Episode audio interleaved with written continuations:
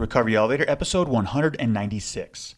There was always a negative spin I could put on anything, especially stuff about myself. So it took a long time and a lot of practice, but I really had to learn how to challenge and reframe every single thought that comes into my mind that's going to be negative and turn it into something positive because that's like a skill that anyone can develop. If you develop that skill, you can really change how you feel.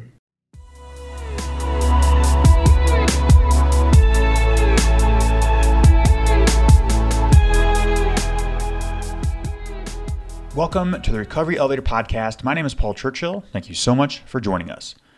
On today's podcast, we've got Dan. He's 28 years old from New York City, and he talks about his program, which at this moment is not 100% abstinence. Also, in this interview, he talks about dialectical behavior therapy. Guys, I am excited to announce the Recovery Elevator event in Nashville is now live and open for registration on the recoveryelevator.com website. The dates are February 22nd to the 24th. That's a Friday from 6 p.m., and you can fly out anytime on Sunday, preferably early afternoon.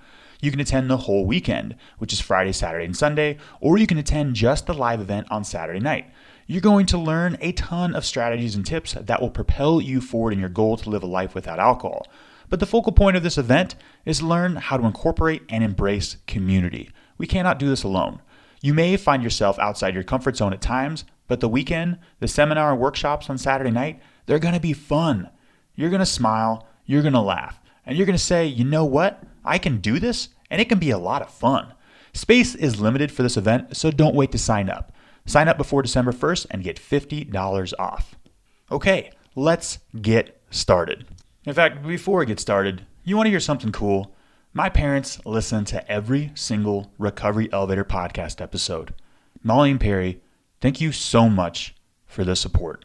I don't think I'd be behind this microphone right now if it weren't for your unconditional support. Okay, now let's get started. I want to chat with you about an article that was sent my way about what a normal drinker thinks about his colleagues who are in recovery. This got my wheels turning. I then decided to post some questions on my personal Facebook page asking normal drinkers what they think of addiction and people who are struggling with addiction. This is a small sample size, but I'd bet the farm this represents the whole.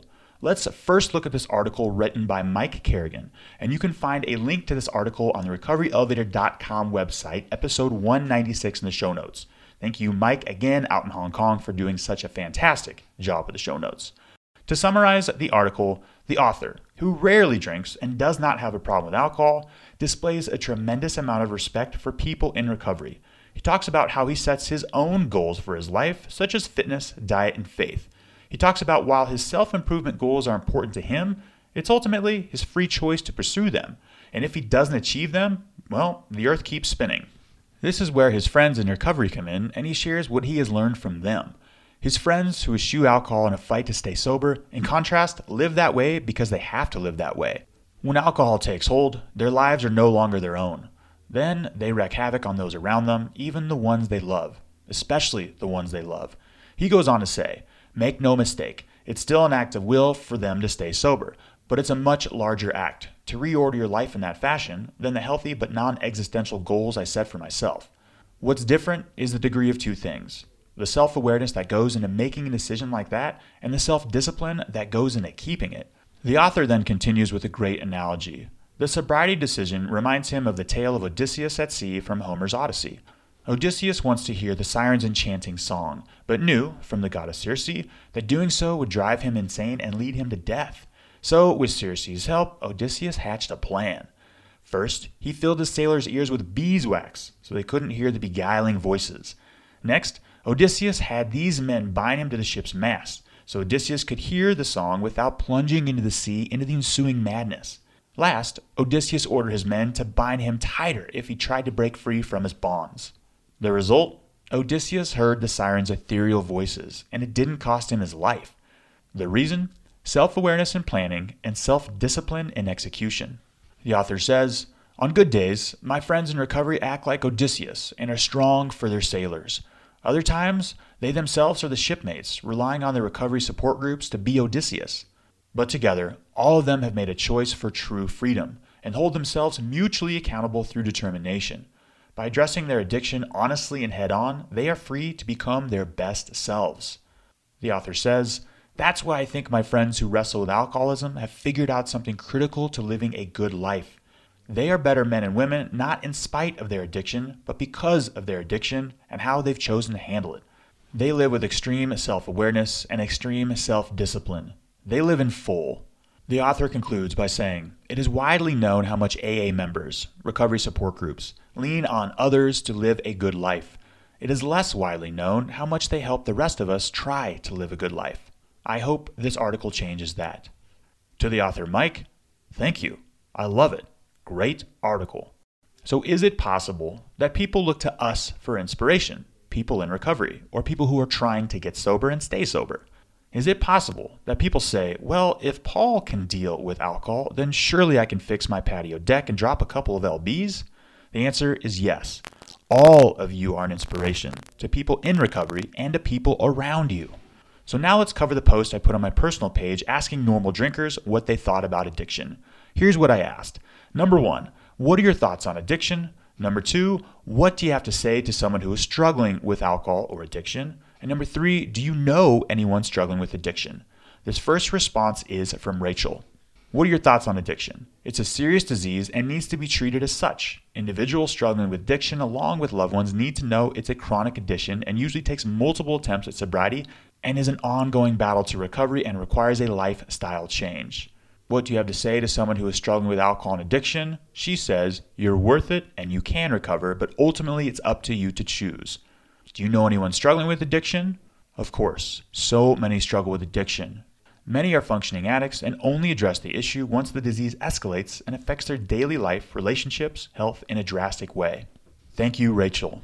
This next one's from Joanne. What are your thoughts on addiction? Addiction has many causes. A lot of people I know who have had issues with alcohol addiction have used it as a way to cope with their issues or stress. What do you have to say to someone who is struggling with alcohol or addiction?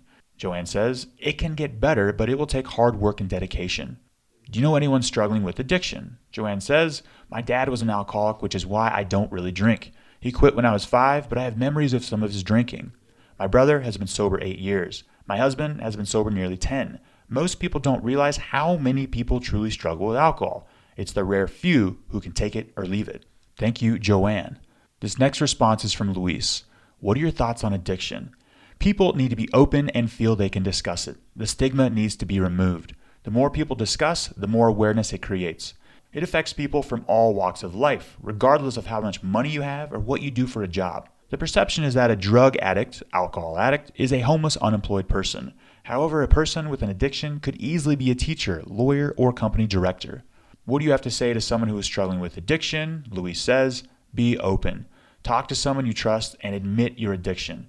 Build up a support network of family and friends who can support you through this journey. Use various tools, meetings, online groups, social media pages, etc. Take yourself away from the temptation where possible, especially in social situations. Do you know anyone who is struggling with addiction? Luis says, I won't say struggling, I would say adjusting his life and coping well. Thank you for your input, Luis. This last response is from Brian. What are your thoughts on addiction? He says, Everyone is addicted to something. What do you have to say to someone who is struggling with alcohol addiction? He says, Alcohol always ends in death either from organ failure or suicide. Do you know anyone struggling with addiction? Brian says, My brother took his own life because of addiction. Brian, thank you for sharing, and I'm sorry to hear about that. Thank you, Rochelle, Joanne, Luis, and Brian, and several others who answered my questions. To summarize, everyone is rooting for us because addiction affects everyone. They want us to get better, they want to help. They make us better, and we, in turn, make them better. We all need each other. A couple episodes ago, or maybe last episode, I mentioned words that come to mind when we hear the word alcoholic. This is due to the stigma. However, in this episode, I'm hoping to convey the message that deep down, normal drinkers love us and deeply want us to succeed. They want to help. In addition, normal drinkers are proud of us. They admire our accomplishments and we give them inspiration to achieve their own goals.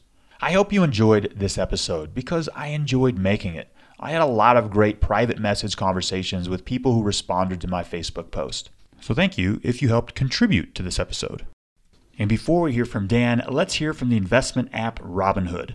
Robinhood is an investing app that lets you buy and sell stocks, ETFs, options, and cryptos all commission free. They strive to make financial services work for everyone, not just the wealthy. Robinhood is a non intimidating way for stock market newcomers to invest for the first time with true confidence. The app is simple and intuitive. It's got a clear design with data presented in an easy to digest way. Guys, I've been using this app for a couple months now and it is super easy to use. Other brokerages charge up to $10 for every trade, but Robinhood doesn't charge commission fees. Trade stocks and keep all your profits. With the Robinhood app, you can learn by doing. Learn how to invest as you build your portfolio. Discover new stocks and track your favorite companies with the personalized news feed. Get custom notifications for price movements so you never miss the right moment to invest. And right now, Robinhood is giving my listeners of the Recovery Elevator podcast free stock like Apple, Ford, or Sprint to help build your portfolio. Sign up at elevator.robinhood.com. Again, sign up at elevator.robinhood.com. Dan, how are you? Doing great. How you doing? I'm doing great. Thanks for asking. Dan, let's get right into this. How long have you been sober? Yeah, so I don't practice abstinence based recovery. Uh, if I were to give a specific number of days, I would say I had a drink maybe three weeks ago, but it wasn't a bender, it wasn't anything crazy. Uh, and I would say 14 or 15 days ago, I had some marijuana butter, but that's not necessarily how I measure my recovery, and I'd love to get into that a little more later if you're interested. Dan, I think that answer is something that perked a lot of ears, and I'm excited for this upcoming interview. yeah, I'm excited. And before we get any further, give listeners a little background about yourself, Dan. Maybe where you're from, what you do for a living, your age, do you have a family, and most importantly, Dan, what do you like to do for fun? Yeah, definitely. So I am based in New York City, out in Brooklyn, and I run a channel called Recovery X, as well as a communications company called Spooky Digital. For fun, I like to hang out with my friends who I know through uh, the martial arts gym, and I also do martial arts, mainly Muay Thai, Jiu Jitsu, MMA, and I have family. They're awesome. There you go. And what do you like to do for fun? Working out, going out in the city, uh, walking around, mindful activities, art shows, things, things, things like that. Yeah, I was taking a couple notes. Did you mention New York City and your age? Uh, mentioned New York City, but not my age. Gotcha. Can we share that? Yes, absolutely. I am 28 years old, turning 29 on Christmas. Nice. There we go. And Dan, give listeners a little background about yourself with your drinking, with your substance use. Perhaps describe your drinking habits. Did you ever attempt to quit? And try to give us some dates, some times when you, when you first started, the progression, things like that. I'm excited to hear your story. Absolutely. Uh, and thank you so much for this opportunity. I was, I've actually been really excited to tell my story sort of through the lens of alcohol specifically. You know, that wasn't necessarily my my main thing or my only thing, but I think focusing in on that really gives me an opportunity to, I don't know, look at it how it affected my life. So thank you for that. I started drinking, I would say my first drink was when I was 10 or 11. My uh, brother was getting married, and you know that was the first time that my parents were like, okay, you know what, have a couple drinks. The other adults would would give you a glass of wine, so I just went around hopping from adult to adult uh, asking for a sip here, a sip there. And before you knew it, I was obliterated, drunk little kid, and it was a lot of fun. You know, my my experience of that was that I got a lot of attention from the cousins. We had a great time. We played with firecrackers, which was probably dangerous. Sweet. yeah. And I think I borrowed somebody's shoes that they had left out in the hallway at the hotel. And that was that. Woke up, oh, puked in the toilet, and then woke up.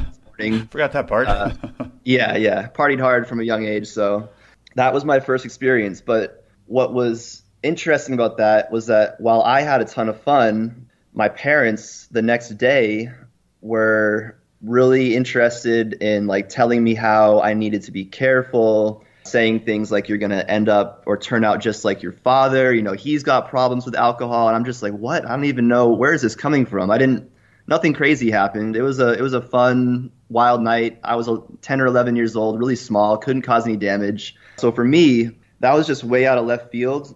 And it felt like they were kind of putting me in this box of like, you're going to be an alcoholic. And I'm like, what the? Like, I just, I had no idea. So, and maybe there were, there were signs, maybe they could see, maybe that's some stuff they saw led to that. I don't know. Dan, that's but, I find that incredibly interesting. Do you ever go back to that conversation and, and like pinch yourself say like, man, I wish I wish I listened or I wish I don't that's that's I don't know, that's cool. I don't, I don't think I heard this yet on this podcast where like the day after the first drink your parents are like foreshadowing like, look, this is what happens like if you're you know, it's partly genetic and things like that. Yeah. I don't know if it was foreshadowing or uh, self fulfilling prophecy because I really feel like they had they set that expectation I think a lot of people, when they first start drinking, might have problems regulating. So I, I really don't know. I don't know if that maybe maybe more uh, prone to problem drinking or not. Sure. But I certainly would. I wouldn't go back and change anything. I really I appreciate my experience and my story, and a lot of the best experience has been really hard won. So I'm grateful for that. Yeah. No. And, and pick up where you left off. So let's see. After that, that was kind of in my head, and I would still drink, and I would, you know, steal my dad's prescription medicine sometimes, and would just do it alone at home. I'm, you know, at this point, 10 to 13, like sort of high school, pre-high school. Oh, this, this would have been in eighth grade. So got kicked out of school. I had behavior problems from a young age, getting in fights with other kids. I mean, talking all the way back to kindergarten, started a school riot between the first graders and the second graders. it was just like nice job, Dan. So, yeah, so just always uh, I kind of looked up to the troublemakers, and for me, looking back, I kind of feel like that was my way of getting attention. And I know it's kind of cliche, but I guess it's cliche because it's true. You know, I had a big family. I had two brothers, two sisters, and for anyone that has a big family, you know that it's amazing. And it also feels like you grew up in a war zone because you're fighting over resources, you're fighting over mm-hmm. attention from mom and dad. And uh, it can just be a little bit hectic sometimes. So you have to really figure out strategies that work for you. And that's what worked for me. Mm-hmm. Have you heard of the band Rage Against the Machine? Yeah. that's the first thing that popped in my mind when you said you got the first graders revolting at the second graders. Oh, soft. Stuff like that. Nice. yeah, anyways, keep going. Sorry. Yeah, so I got kicked out of eighth grade for, I think, stealing money from another kid, and I got sent to a private boarding school, got kicked out of there for fighting, and from there it was just a slew of private schools and work camps sort of behavioral modification programs, things like that. I lived in like a, a shack in the middle of the woods in North Carolina for like a year. That was rough but also I don't I look back on all this stuff and it was really difficult. That was a hard time in my life because I really felt abandoned by my family and I don't know. It's like why do I have to go live in a shack in the woods and you know do manual labor all day while my brother gets to go be normal? But yeah, you know, I, I would think the same yeah. thing. Yeah, but at the same time, my brother was his strategy was just be normal and like not normal, but uh, sort of be on an even keel and be sociable and get his homework done. So his strategy was just to be the the straight edge kid, mm-hmm. and my strategy ended up getting me where I got. So you get the results that you you know put the work in for for sure. sure. And and Dan, can you can you walk us to a point where you first start realizing that alcohol or another substance you might be using that to kind of soothe to blanket some of these these other symptoms, the, the why, things like that. Yeah. So my plan uh, with all these private schools was just to keep getting kicked out until my parents were out of options and I had to go to public school. Eventually that happened. I was happy about that because I just wanted to be a normal kid living at home again. And in high school was really where drinking sort of took another turn for me and really became a way to socialize and a way to feel comfortable around other people. I always had a lot of anxiety and, and fear of people, so that helped a lot. And just getting together with friends on the weekends, drinking, uh, that was an easy way for a sensitive, socially uncomfortable kid like myself to find connection with other people. Yeah, I went through the same thing in high school. Alcohol was like this magical elixir that allowed yeah. me to connect, and that's that's that's one of the key words, keyword themes this whole podcast. For sure, connection. And I had difficulty connecting, and alcohol bridged that gap. I love what you said there. Yeah. Keep going. Absolutely. So I'll fast forward a little bit just in the sake of time. I ended up getting arrested for another fight and got sent to a rehab, my first rehab out in Los Angeles. And that was my first uh, introduction to sort of sober lifestyle. I'd been to AA meetings with my dad before when I was 13 or 14, uh, just because he made me. And I don't know if you've ever been to, oh, I'm sure you've been to meetings out in the sticks, right? It can just be, as for a kid, these aren't people that you really see having a ton of fun. They're not the people you want to be like. I'm talking like, you know, 60 year old fishermen and mm-hmm. me. It was just a weird uh, experience. So, Dan, quick question: does, does your dad still yeah. drink? I think he drinks sometimes now, but he's at a really good place with it, and I've never seen him so happy. And we've actually been able to reconnect in the last year or so. And before that, we had no relationship. So I'm really, yeah. So the short answer is uh, sort of, but it's not affecting him anymore, which is awesome. Yeah, that's good to hear. And how old were you when you went to this rehab in LA? At that point, I was 16. Oh, okay, gotcha. Yeah. So I was, I was out there, and that was my first experience of seeing sort of young people in recovery. The LA scene is kind of it's a little more hip and cool, I guess, as far as like 12 step stuff goes. And that was cool. I liked this, liked seeing that, but also at that point in my life, I couldn't see not using drugs and alcohol and having fun. It just didn't make any sense to me how somebody could make that a lifestyle. So I was introduced to that and stayed out there in various programs, sober living homes, halfway houses. And at that point, I would go on and off from wanting to be clean or not. So it was really an up and down ride for the next, man, I don't even know, a lot of years. Got arrested again out there for a, a drinking related incident that turned uh, violent. And I think, you know, even though alcohol isn't my number one drug of choice, it's definitely been the number one drug of destruction in my life because when I use drugs, I just want to be alone, get high, shut out the world. When I use alcohol, I want to go out in the world and cause mayhem. So it's like when I use alcohol to a certain extent, if that makes sense. Yeah, would you agree that alcohol is the gateway drug? Hmm, that is a great question is alcohol the gateway drug? I think I used my dad's Ritalin first. So I think for me, I was just looking for something to get me out of my own head. Gotcha. That said, Ritalin was very accessible to me as a kid because my dad had it.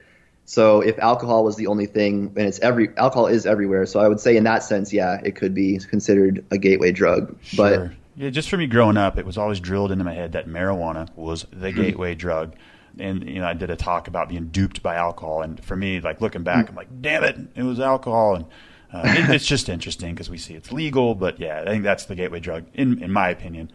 Well, I think alcohol is more of the solution. So I'm not sure if alcohol were made illegal, I'm not something else might just crop up in its place. I don't think I had so much a a you know problem with the alcohol so much as a problem with my thoughts and feelings and emotions and my inability to deal with distress and sort of relationships. Does that make sense? Dan, in fact, I want to unpackage that statement right there. I just sure. recorded a podcast episode talking about me downgrading my addiction. So I first quit alcohol, then I went to chewing tobacco, cigarettes, ADD meds, antidepressants. You get the point. Yeah. And I'm thinking, man, nailed it, got all of them. Check, check, check, check, check. And then wait a second. I forgot the most dangerous addiction of all time is thinking. yeah. And the thoughts, the negative behaviors. And if I had addressed that one first, perhaps all the other addictions simply would have toppled. So I love yes. what you said there. That is a huge value bomb. Um, talk a little bit more about that, about how thinking, and you, you said earlier that alcohol might not have been the problem, that it was the thinking part. Talk a little bit more about that. Yeah, absolutely. So my experience has been that the drugs and alcohol have been the solution to the problem, which is thinking, um, or just that.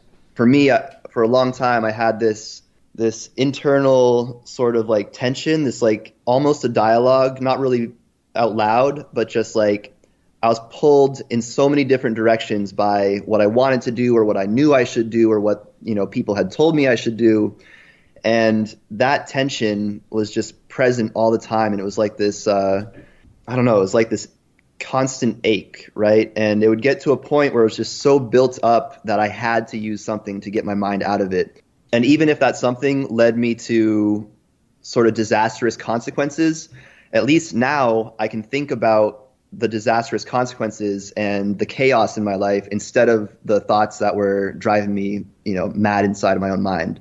So the thinking, yeah, is a huge, huge component of of addiction. And for me, I really had to get really strict with how I think and what information I let into my mind, what I put out into the world. I used to be a really, really toxic person. I think a lot of people can probably relate to that. Just spewing negativity, self hate.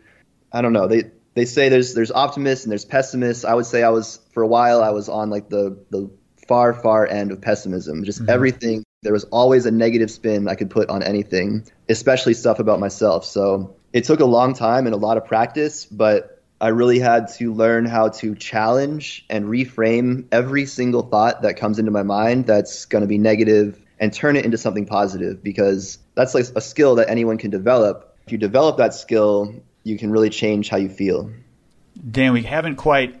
I want to pick up where we left on your story in just a moment, but I want to expand on what you're saying right now because this is huge you're saying that you can recognize these negative thought patterns. And there's this thing called a default mode network in the unconscious part of our brain that the older we get, the more on autopilot we are.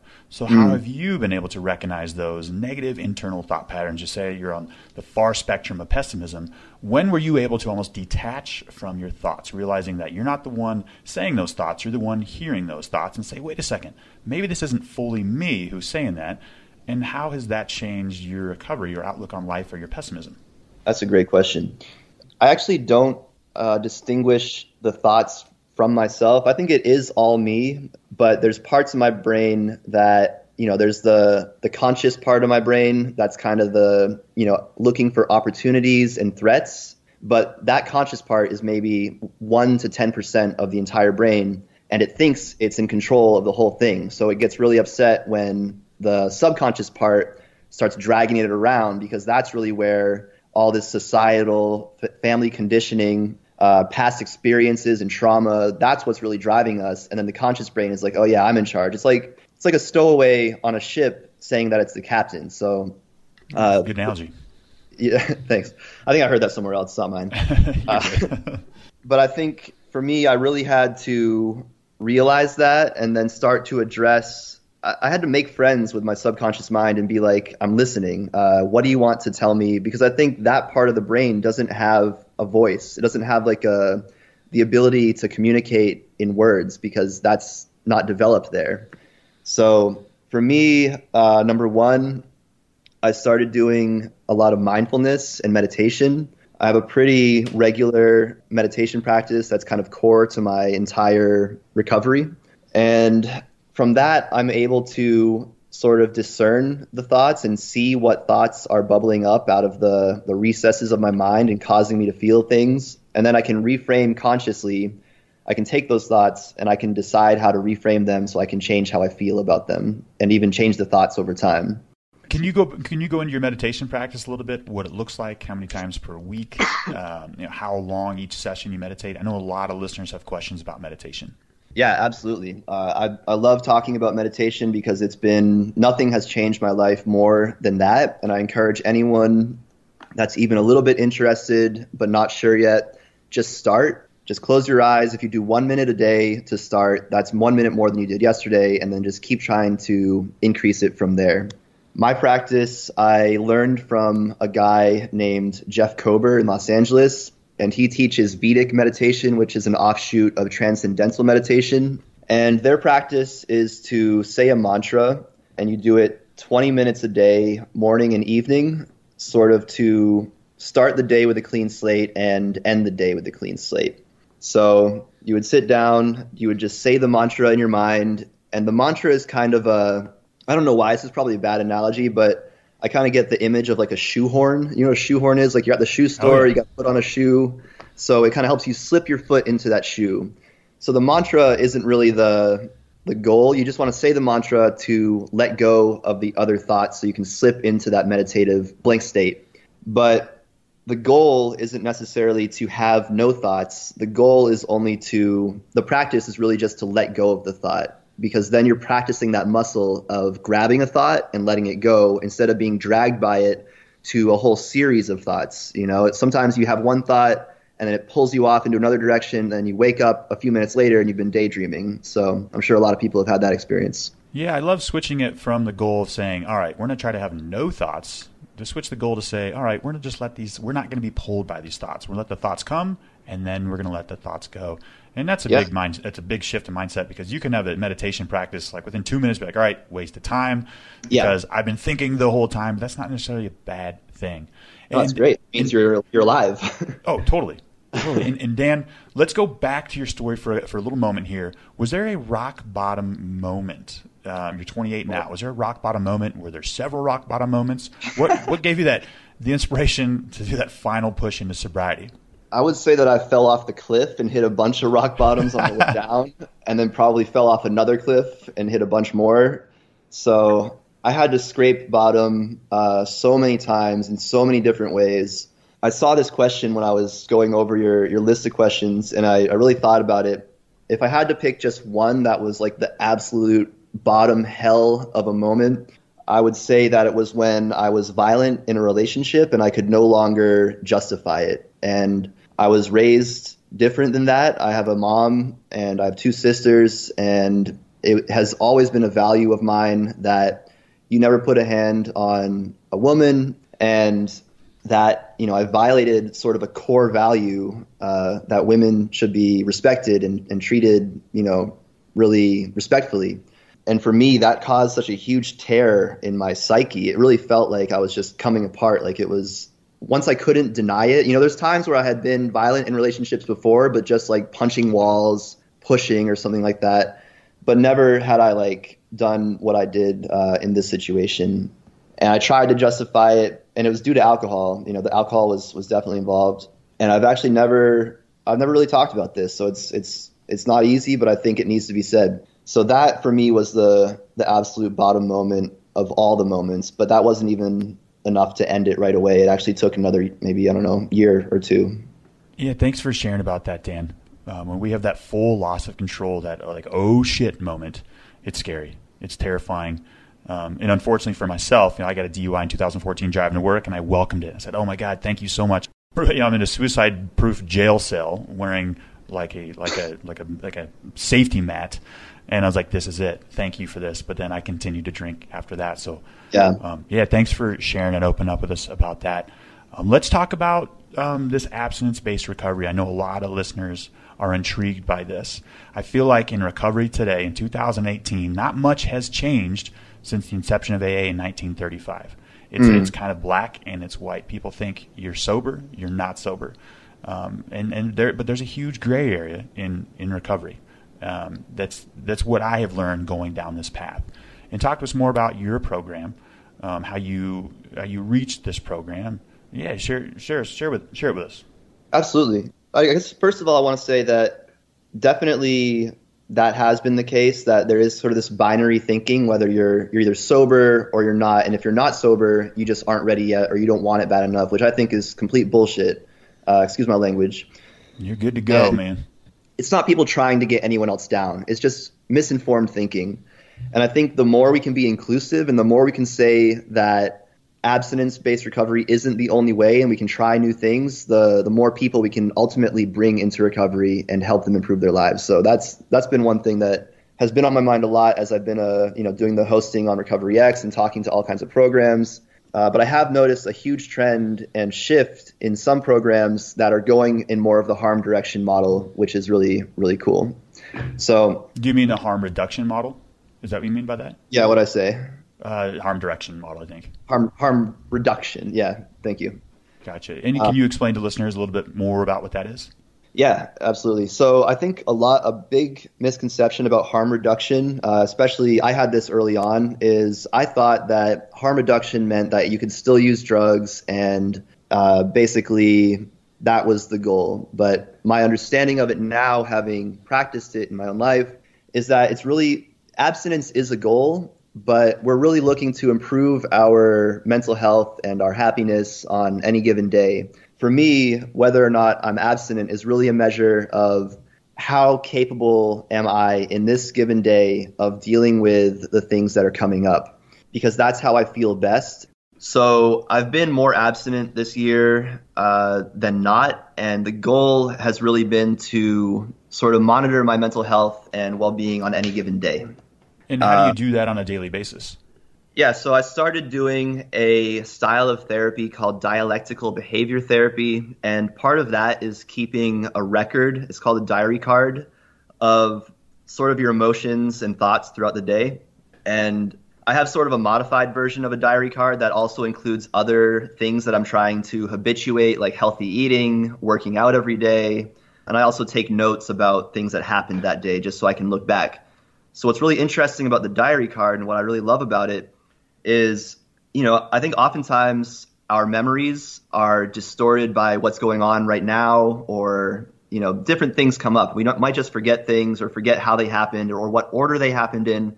The diary card really eliminates all of that because you can look back and say okay i had this fight with my ex-girlfriend two weeks ago and then two days after that i started smoking weed again. So i can see clearly that this is an issue that came up and caused me to feel this way. I tried to apply these specific skills to de escalate my emotional state, and it didn't work. So I resorted to my last resort, uh, which for me is marijuana. I try to, st- I, I don't try, I have been clean off of everything else for quite a while now. And for me, marijuana is just sort of that last ditch. Like, I can't deal with this anymore. I've already tried to apply a bunch of skills. And then over time, I'm continually working on reducing that or eliminating that. And I can see on my diary card how many days this week uh, I've smoked pot or things like that. So I can really see a clear record of what's been going on without any bias or subjective opinion on it. I love the diary card because it, it instills this approach of compassionate curiosity. And that's where my next question is. You mentioned you drank three weeks ago. What was it like you know, when you woke up the next day, did you beat yourself up? Where you're like, okay, cool, let me look at the diary card, write it down, and this is more data to make better decisions in the future. Um, because I, I see in the private groups, and I went through this myself because I was like the black and white thinking when I first got sober was like it's sober or bust, right? And you see yeah. it in the groups. Hey guys, I'm on day one. I feel like you know shit, and it breaks my heart to see that because alcohol does a great job of kicking our ass they're yes. doing an even better job of kicking their own asses when they wake up on day one. Cue Absolutely. downward spiral of addiction. It's hard to get out of. So, what is your feeling the next day when you wake up? You're like, okay, so I, I had I used some marijuana butter last night. Um, yeah, talk to us about that. Yeah, I'm so glad you brought that up. Alcohol really can do all the beating you up for you, so you don't need to do it yourself my goal is just to have compassion and keep it moving. I'm not going to sit there and feel bad about it. I'm not going to sit there and tell myself a hundred negative thoughts about how I suck and I can't have control, this and that. I'm going to sit there and tell myself positive things like, all right, you messed up. Like you said, have compassion. Uh, that, that compassion is so important because I think we don't give ourselves a lot of the time what we would do for like a friend. You know, we treat ourselves, if we treated a friend sometimes that we, the way we treat ourselves, nobody would want to hang out with us because it's really a lot of berating and judging, and it's not a, a fun thing to experience. So, even though it's coming from within, it really is something that you truly experience and, and have to turn around consciously. So, that that is my thought process more or less is just wake up like well okay here's how i could have prepared better next time here's what went wrong, here's the skills that I practiced, and I really try and think about how I can prepare for that situation better or practice better different skills next time to avoid. And can you explain a little bit more about DBT therapy, what that stands for again? You mentioned a diary card as an offshoot of that, but is this like an official program? Are there meetings, and how can people learn more about that? Yeah, absolutely. So DBT stands for dialectical behavior therapy. It was started by a woman named Marsha Linehan and it really involves sort of mindfulness based practice as sort of the, the core practice. And the idea being if you're mindful of your thoughts, then you can see how your thoughts and your interpretations of events cause your emotions. And if you can see that and you recognize that sometimes your interpretation isn't going to be spot on, and you can look for uh, reframes, you can try and see different perspectives on the same situation then you can change the way that you feel. The example that I like to use a lot is that if somebody uh, ahead of you shuts a door in your face, our, our first reaction might be anger because we feel attacked. Like this person just disrespected me. They shut this door in my face. I feel so upset. I might attack them uh, or yell at them, whatever. But if we can see that the event, all that actually happened was the door got shut in our face. We don't know what the intent was behind that. So we to act out of the fact of the situation and reframe it, we could say, okay, maybe they're in a rush Maybe their parents are in the hospital, so they're not paying attention to anything. Maybe they're just not paying attention today, but no matter what, it had nothing to do with me. So then we can begin to change the way that we feel. Because actually, if we are being attacked, anger is the justified emotion.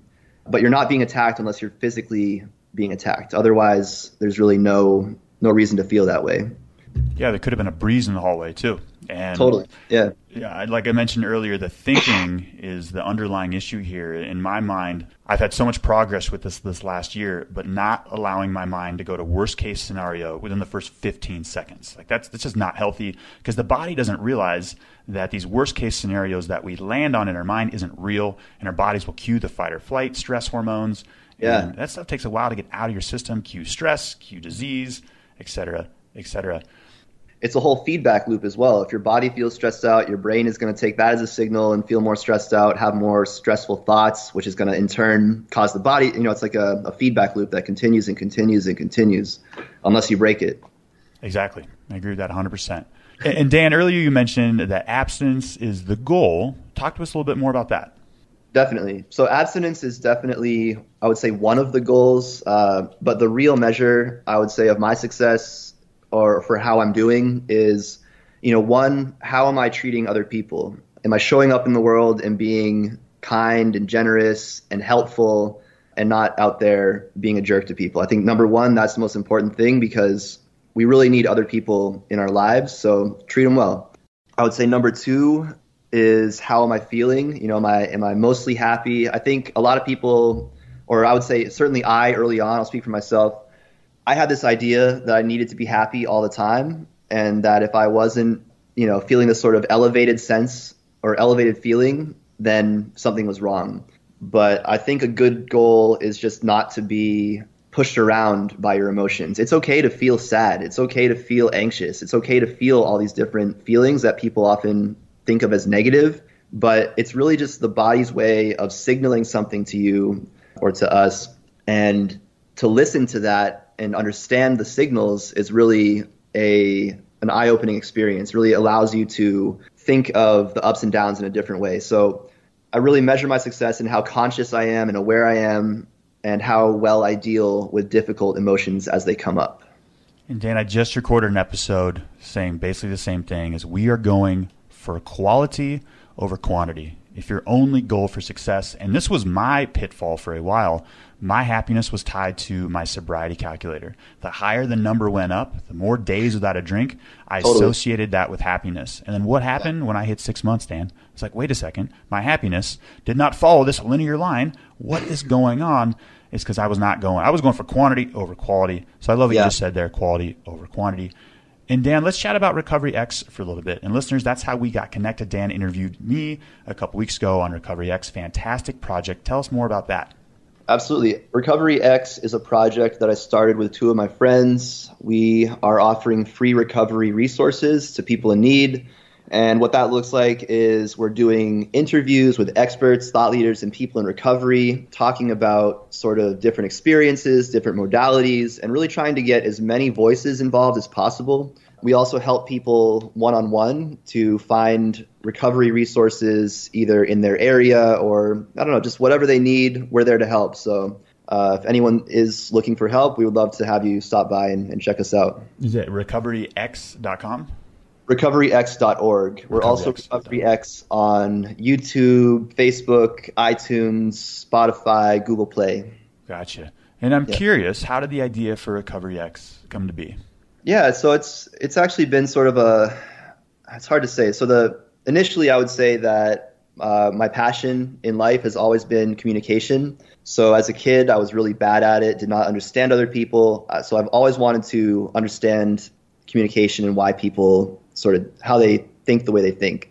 Flash forward through my entire experience in recovery, and then realizing that combining communication and recovery was the way that I could be of most use to people in the world. So that was sort of my personal experience in getting into that. But I will say that one of the major motivators and sort of the the final catalyst that set it off was I would often get hit up by you know friends, family, uh, you know people, acquaintances for advice and in, uh, information about addiction recovery because I'm pretty open with everyone in my life about it. And one of these times, a friend, a good friend of mine, needed uh, some help, and he needed to find a rehab because he was really bad. He was uh, he had been on Xanax for a while, and things were starting to spiral out of control. And I think, as you know, once that spiral starts, it really, really starts to escalate. So we were really worried that he was going to end up either dead or in prison for a long time. So in a rush, I went to a guy that I knew uh, who was the owner of a sober living,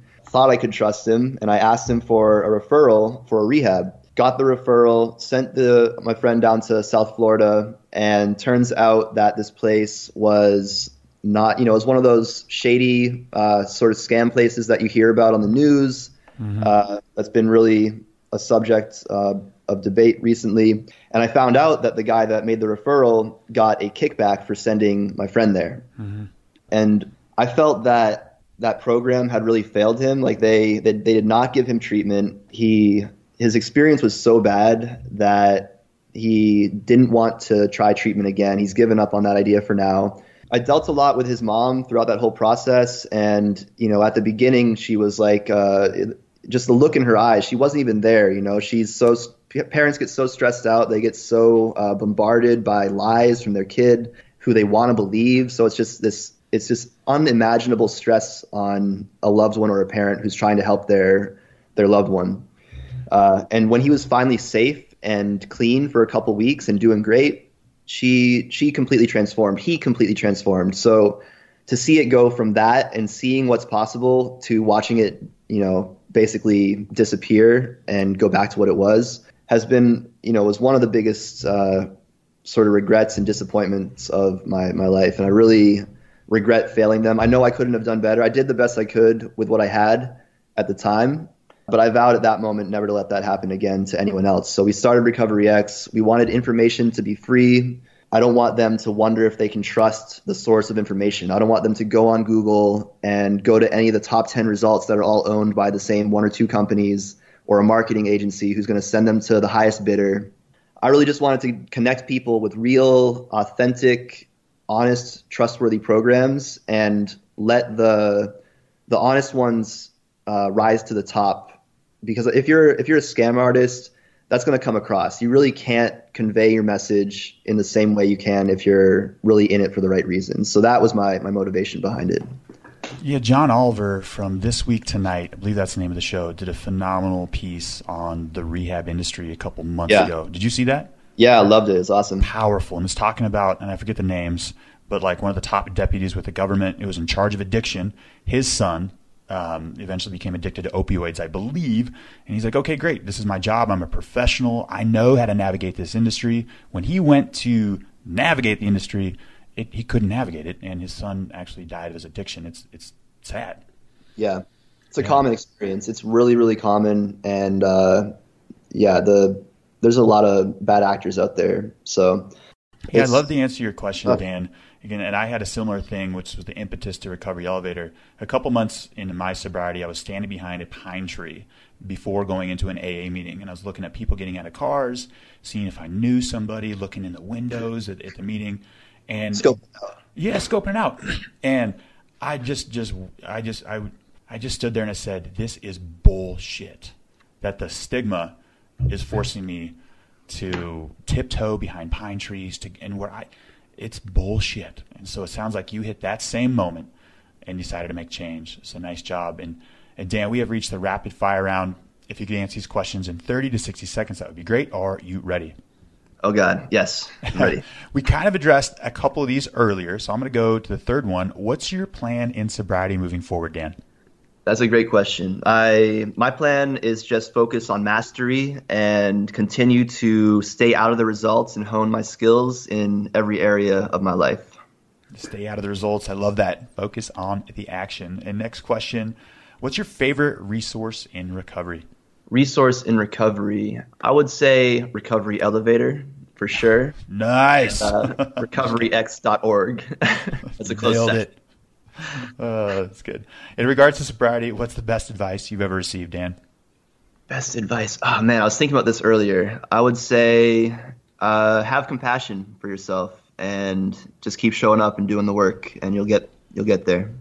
And what parting piece of guidance can you give to listeners? Love yourself, love somebody else, and uh, reach out to people when you need help because we can't do it alone. And then I'm going to tack on another question on that. What advice do you have to listeners who find themselves on day one today? If you're on day one today, I would say, I would again have compassion for yourself. You are fighting something that's really difficult and it's not supposed to be easy. It's not easy for anyone. And, you know, I really just encourage you to keep coming back to whatever you're trying to to do with your recovery and don't give up. You know, it, it really gets better. It just takes time. It's a skill. And Dan, before we depart, give listeners your own customized You Might Be an Alcoholic gift line might be an alcoholic if you go somewhere on vacation and end up on probation. Yeah, that works for sure. and Dan, thank you so much for joining you guys. It's recoveryx.org. Much appreciated, Dan. Thank you so much, Paul. Appreciate you and uh, all your visitors for hanging out today.